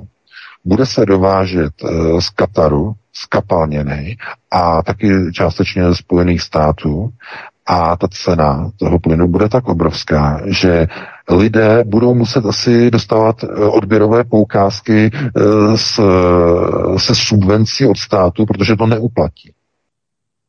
Chápete? Takže to není, to není normální. Takže oni uzavřou, nebo neuzavřou, tam se ještě těží, ale maximálně omezí těžbu uhlí na Ostravsku že jo, v severních Čechách tam už to úplně zavřeli, nebo to už dávno je zavřený, že jo, tohleto uh, hnědý uhlí. To znamená, tohleto všechno oni uzavřou a Poláci co? Poláci ne. Ti si těží dál, že jo, uh, jejich lokalita těžební turou, že jo, to oni tam mají. A oni po nich chtějí po Poláci, že jo, aby zastavili prostě svoje uhelné elektrárny, aby přestali těžit uhlí, že jo, protože většina e, elektriky v Polsku se vyrábí e, z uhlí, to možná víte. Tak aby přestali těžit a tohle to všechno a že česká vláda je žaluje kvůli prostě e, tam nějaký špatný vodě, která tam je přes hranice, že jo, tohleto. Ale prosím vás, česká vláda zase je tam jenom nasunutá, nasačkovaná na povel a na pokyn, že jo, o nich eh, emisarů z Bruselu, protože oni chtějí eh, odstavit Polsko od uhlí a tím vytvořit krizi, aby Polsko bylo lépe ovladatelné z Bruselu. Aby nebylo tak dobře ovladatelné jenom těma Američanama, aby Brusel měl páku, energetickou páku na Poláky a Poláci nejsou tupí. Oni vědí, jakmile přijdou o svoje uhelné elektrárny, nebudou mít elektriku, budou jí muset nakupovat od někoho, od koho? No od Čehu, od Čechů, že jo, od Čezu a z Německa, že jo, z těch jejich větrných mlínků a budou muset, já nevím, od, já nevím, eh, přes moře, že jo, z, z těchto těch, eh, z jak mají v Norsku, že jo, ty, ty vodní elektrárny, tohle to všechno. Takže oni si řeknou, tak budeme tahat tam od těch, budeme a od Němců budeme tahat, že jo, a budeme uh, tahat ze všech možných prostě směrů a oni budou ovladatelní budou maximálně ovladatelní. Takže Poláci uh, rozumí, o co se vlastně teď jedná v této fázi. To znamená, jedná se o zničení jejich energetické bezpečnosti, jejich nezávislosti, tak o zničení a zlikvidování jejich energetické nezávislosti. O to se hraje v té kauze Turov. Takže a, víte, to je vlastně všechno se všem. Eh, je opravdu, některé věci jsou opravdu s přesahama a s, mohutnejma. Mm, eh, opravdu, ve chvíli, kdy Česko snese všecko už v takové podobě, kdy do Česka se vozí uhlí z Austrálie, tak dámy a pánové, je hotovo, je vymalováno a nem, potom se nemůžete divit, že eh, třeba eh, se bude, já nevím, za plyn platit sedmi, osmi násobek, desetinásobek než je dneska, že se budou používat uh, takzvané tokenové odběrové hodiny. Že? Zavedení. To už dávno neznáte, to si ani nikdo z vás nepamatuje, že jo. Už nikdo ani nežije, že jo. Tokenové hodiny, to bylo kdysi v Americe. Ještě dneska to je dokonce v Británii, ještě v některých eh, těch čínžovních domech, že jo, kdo je v Británii, někdo, tak možná tam někdo to ještě tam mají, že jo, tokenové hodiny na odběr energie. To znamená, vhodíte několik mincí do takové bedínky na zdi a zapne se vám elektřina, nebo se vám zapne plyn, No a dneska už to není na mince, dneska se používají ty čipové karty, že jo, ty předplacené karty, které si koupíte v marketu a potom je zasunete do toho slotu a odblokujete si třeba 50 kW energie. A dokud nevyčerpáte 50 kW, tak uh, uh, můžete prostě čerpat uh, tu energii a tu elektřinu, anebo ten plyn podle toho. Takže takhle oni to udělají. To znamená, aby byl limitovaný odběr pomocí tokenu, to je, to je, to je marný prostě komentovat. To je jednosměrný proces k likvidaci, ke zničení. Chápete? Tady se nám e, motají, když jezdím okolo těch nesmyslů, těch větrníků a dalších. A oni si myslí, jako, že jako to utáhnou, že budou e, dotovat energii prostě Poláky, to je prostě nesmysl. Naprosto je nesmysl. Jediné, co to, k čemu to povede, je, víte co, že hmm, Poláci, jakmile přijdou o uhlí a nebudou moci si vyrábět energii z uhlí, tak budou tahat veškerou elektriku z České republiky, z českých jaderných elektráren. A nechtějte vidět, jaká, če, jaká cena bude pro české domácnosti. Nechtějte to vědět. Nechtějte to vědět. Tohle to je jejich plán. To je jejich mustr. To vám garantuju, protože nikde jinde tu elektriku nevezmou Poláci, když zastaví svoje uhelné energie. Nevezmou, vezmou to z Česka a vy se nedoplatíte. Chápete? Konceptuální gramotnost pro Boha, ale to můžete nahoru dolů, to můžete házet hrách prostě na stěnu a uh, lidi jdou, jsou volby a lidi tam volí ty samé dobytky, ty samé zmetky, jako vždycky předtím. Vymalováno. Nic jiného na to se nedá říct. Uhlí z Austrálie do Ostravy. To je důsledek procesu řízení. Takže e, dáme prostor dalšímu volajícímu, já bych z toho úplně vlít prostě z kůže. Já když jsem si to přečetl ten článek, to, to bylo něco prostě, to opravdu by mi vlítnul tlak a konec. Takže jestli tam máme někoho dalšího, tak ano, e, na telefonní lince je další volající. Hezký večer. Dobrý večer, zdravím celé osazenstvo pořadu i všechny posluchače. posluchače. Já bych se nám zeptal pana VK na takovou věc ohledně jeho rozboru, dejme tomu osoby Vladimíra Putina, jestli tedy, já v tom mám trošku zmatek, jestli tedy to, co říká, dejme tomu pan Kenny, nebo Pjakin, nebo Chazin, tak to vůbec prostě nebrat vážně a jakoby nějakým způsobem se těmto analýzám vývat. Já nebudu zdržovat, poprosím odpověď, děkuji, krásný večer. Děkujeme. No já e, nemůžu prostě, já, já zásadně se nevyjadřuju prostě k hodnocení e, prostě jiných analytiků a někde prostě, a už vůbec ne někde prostě v Rusku nebo v Velké Británii nebo v Kanadě nebo v Spojených státech. E, prostě oni mají nějaké své názory a mají to nějakým způsobem e, podložené nebo myslí si, že to mají prostě podložené nějakými věcmi. Já jim to nebudu vyčítat, e, vyčítat a nebo vyvracet nebo cokoliv prostě jim e, uh, jakoby posílat prostě nějaké, uh, nějaké rozbory a laboráty, které jim to budou prostě jakoby um, posuzovat. Jo, to já nechci prostě. Já prostě potřebuju, aby uh, lidé si posunuli uh, nahoru do hlavy um, žebříček hodnot, který je důležitější než obsah nákupního košíku. A pokud eh, tedy mluvíme o té konceptuální gramotnosti, tak se musíte vždycky podívat na uh, ty procesy řízení, které vycházejí z toho, že všechno, co se okolo vás posuzuje, se posuzuje vždycky podle ovoce, podle výsledků dané práce, nikoliv podle vystoupení, videí, výroků, e, tiskových prohlášení a tak dále, ale jenom a zásadně podle ovoce a práce. Jedině podle toho. A jestliže Rusové křičí o pomoc, že mají útisk, že tam terorizují vakcinační teror, apartheidový teror, k nerozeznání od teroru ve Francii, od uh, teroru v jiných zemích, kde prostě se lidé začínají dělit na očkované, neočkované, tak to znamená, že v tom Rusku jede stejný proces jako všude, kdekoliv jinde. Pouze ten teror se jede jinými lahvičkami, pod jinými prapory, pod jinými šátky, že? Ale jinak je to úplně to samé. Je to totožné. To samé je, jako když uh, někdo prostě se jako vlastenecká pro národní strana a tak dále. A potom zvedne ruku pro ustanovení uh, parlamentní komise proti hybridním hrozbám, hlasuje jednoznačně, jedno, jed, jed, jednomyslně, že jo, svými poslanci, jako jsme byli svědky, že?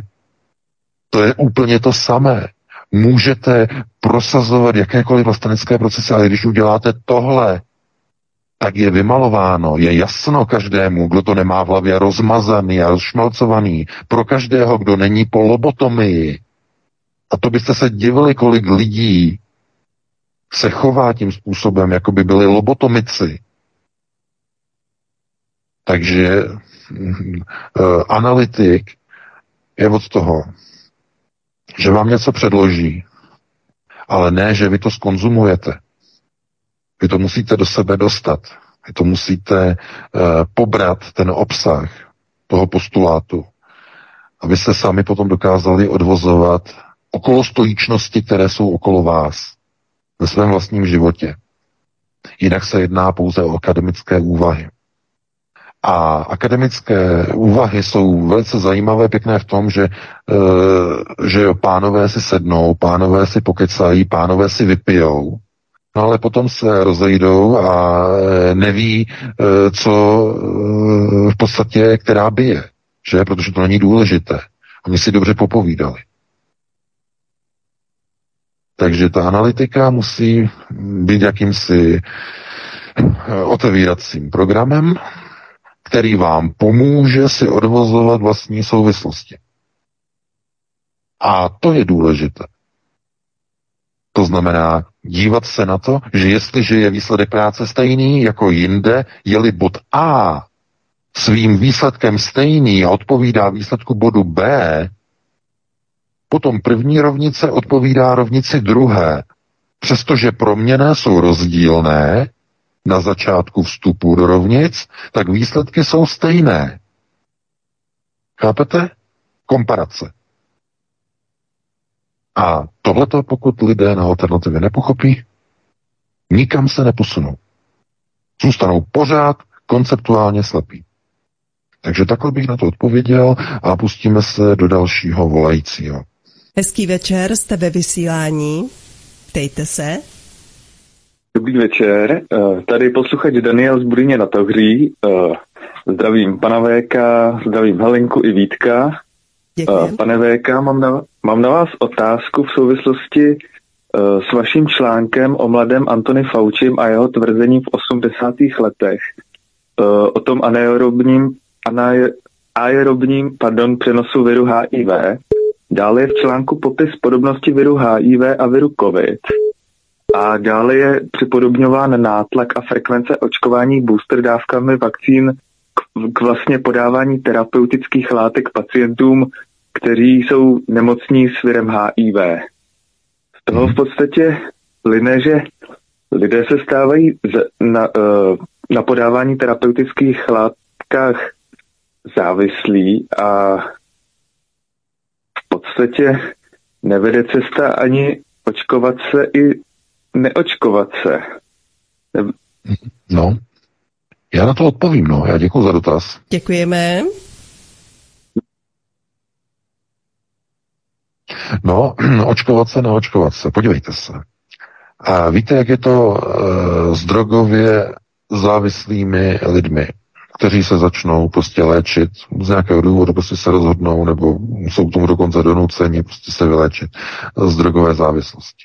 Droga vytvoří fyzickou závislost na příjmu dávek dané látky, dané chemické látky, dané drogy, že?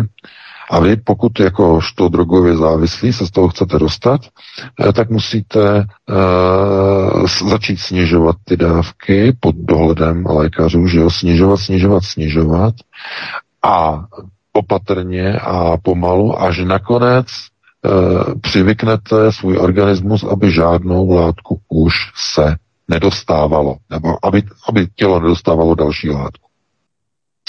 Pokud se tenhle ten proces udělá prudce, člověk může až zemřít. Nedostane opravdu ne, eh, drogový narkoman, těžce závislý třeba na heroinu, že nedostane další dávku, zemře, protože dostane takové bolesti, že se mu zastaví srdce, srdeční sval mu selže. To se stává velice často u heroinu jo, když se pruce vysadí. U vakcinačních látek to vypadá, opravdu to vypadá, že minimálně z těch čísel na jednotkách intenzivní péče ve všech zemích světa. To vypadá, že eh, pokud lidé mají dvě dávky, ale nepřijdou na třetí, buď že to nestihnou, nebo si to rozmysleli, že už ji nepotřebují z jakéhokoliv důvodu, tak se ukazuje, že mají daleko větší incidenci těžkých průběhů, chycení, nemoci a končí na jibkách, jednotky, jednotkách intenzivní péče. A přesně tohle se stává u drogově závislých, kteří vysadí e, léčbu a stejně tak u lidí, kteří se léčí na HIV těmi terapeutiky. Úplně stejné. A terapeutika poskytují e, tomu léčenému člověku z HIV takzvané monoklonální látky, které jsou výsledným produktem imunitního systému, jako kdyby imunitu měli v pořádku. To znamená výsledný produkt Eh, to jsou ty látky, že jo, eh, které poskytují tady tu obranu, které jsou vytvořené už, to jsou ty monoklonální látky, tak se dají do těla, dostanou se do těla, že jo, vstříknou se, se podávají vstřikem, případně jsou to různé kvety emulze, roztoky a tak dále, podávané jako infuzně a e, tomu člověku poskytnou tedy rozumnou ochranu a je to různě, je to různě. Někdy ty, ty první varianty, které byly třeba koncem 80. počátkem 90. let, e, tak e, těm lidem se museli podávat dokonce každých 14 dní, potom se to prodloužilo na jeden měsíc. A dneska, co jsem sledoval tady to video, to bylo zajímavé, tak dneska vlastně ty látky dokážou poskytnout tu ochranu nějakou rozumnou tomu člověku až na 4 až 5 měsíců dokonce. Jo, ale spíš jenom na 4 měsíce tam je doporučeno. A když se podíváte eh, na to, co teď se děje okolo covidových vakcín, kde se tlačí na to, aby se očkovalo už každé čtyři měsíce, nebo dokonce každé tři měsíce, tak vám to najednou začne něco připomínat. Začne vám to připomínat podávání terapeutických látek lidem z HIV. A když si to dáte dohromady eh, s poznatkem, Eh, Luca Montiniera, eh, který je tedy objevitelem viru HIV, který varoval v roce 2020, že objevil eh, ve viru SARS-CoV-2 naprosto zjevné a jasné sekvence viru HIV, tak vám to začne najednou jakoby do sebe zapadat ta informace. Najednou to začne zapadat. To znamená, má to něco společného s HIV, chová se to jako HIV a lidé musí si brát vakcíny, které vůbec neposkytují ani imunitu, ani bezinfekčnost. To znamená, chovají se jako terapeutické látky. A ty terapeutické látky takzvaných covidových vakcín si musí už brát každé tři měsíce. Stejně jako každé tři měsíce si berou pacienti monoklonální terapeutické látky na svoje HIV. Najednou to všechno do sebe zapadá. Úplně děsivě to máte před očima. In plain sight. To je potom děsivá záležitost. Zkuste se nad tím zamyslet. Když něco vypadá jako HIV, když objevitel HIV řekne, já jsem tam našel HIV, když vakcíny, které by měly poskytovat imunitu a bezinfekčnost, ani jedno z toho neposkytují, a lidé si to stejně musí brát každé tři měsíce nebo čtyři měsíce, jako se berou látky proti HIV, no tak to začíná připomínat HIV. Přece je to naprosto logické, je to zjevné. A teď si vezměte, že se očkuje teprve rok. Že? Od minulého ledna. Teprve rok. A co bude za dva, tři, čtyři, pět roku? Jak na tom lidé budou vypadat po zdravotní stránce? To znamená, chápete, eh, tohle jsou přece věci, které mm, rozumný člověk musí vědět, pokud ne, ne, nemá zabořenou hlavu jenom do nějakých mainstreamových médií a nedívá se na levo napravo.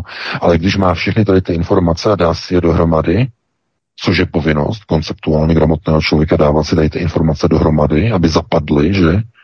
Tak si řeknete, no já v to rozhodně důvěru nemám.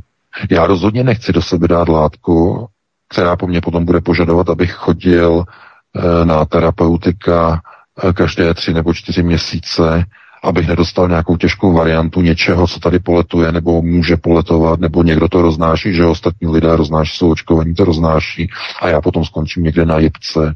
A byl jsem vždycky zdravý člověk a najednou prostě eh, tady někdo prostě umírá. Chápete? Sportovci, že jo, plní zdraví, když někdo hraje tenis, když někdo je fotbalista, víte, jak oni mají vytrénovanou fyzičku, ti fotbalisti, ti špičkoví, a oni, oni mm, chvilku poběhají na hřiště, najednou se zhroutí na zem, drží se z srdce a zjistí se, že mají zánět srdečního svalu eh, jen e, nějakých pár týdnů po očkování e, druhou tečkou, druhou vakcínou. Chápete? To je tragédie. A všichni se tváří a říkají, ne, ne, ne, ne, ne, on to má kvůli tomu, že já nevím, má to dědičně, nebo Eh, léčil se s tím předtím, nebo je to fotbalista, který vždycky měl slabé srdce, takové, takové smysly, aby to, chápete, aby to, aby, aby tu skutečnost zatajili, tak uh, vytvářejí neskutečné omlouvací konstrukce na omluvu té vakcíny, chápete? Jenže lidé to vidí. Lidé nejsou blbí, ne všichni, samozřejmě. No takhle bych to ukončil eh, pustíme se tady do posledního dotazu. Máme 21.58, takže to stihneme. Ano, Poslední volající je připraven. Dobrý večer. Dobrý večer, tady Jiří, zdravím pana VK i ostatní. Jenom krátce doplním tu informaci o tom, že tam jsou prvky viru HIV už přinesly v roce 2020 skupina indických vědců, ale teď mému dotazu. Eh, přijde mi, jak to tak pozoru, jestli máte podobný pocit, pana VK, jako já, že ta společnost, ve které žijeme, je vlastně společnost malých dětí, které jenom vyrostly a v podstatě hledají jenom výhody, možnosti, ale vůbec jako nemají pevné rozhodnutí, pevné hranice. Tak si ta, co si o tom myslíte, anebo jestli je to skutečně tak. Hezký večer. Naskanou. Děkujem, naslyšenou. Mm-hmm. No, rozumím. No, samozřejmě, tohle má velké důsledky především v tom, že ta společnost nějakým způsobem formuje eh, ty lidi a západní společnost je velice spohodlněná. Má dostatek všeho. Eh, když se podíváte, jak žijí lidé třeba někde v některých eh, azijských zemích, jak žijí třeba Afgánci, že? Nebo Talibanci, jak žijou, Eh, tak ti se musí, ti musí bojovat o přežití eh, obrazně i doslova každý den. A ti jsou vlastně tím životem de facto zocelení, to znamená, mají jiné hodnoty.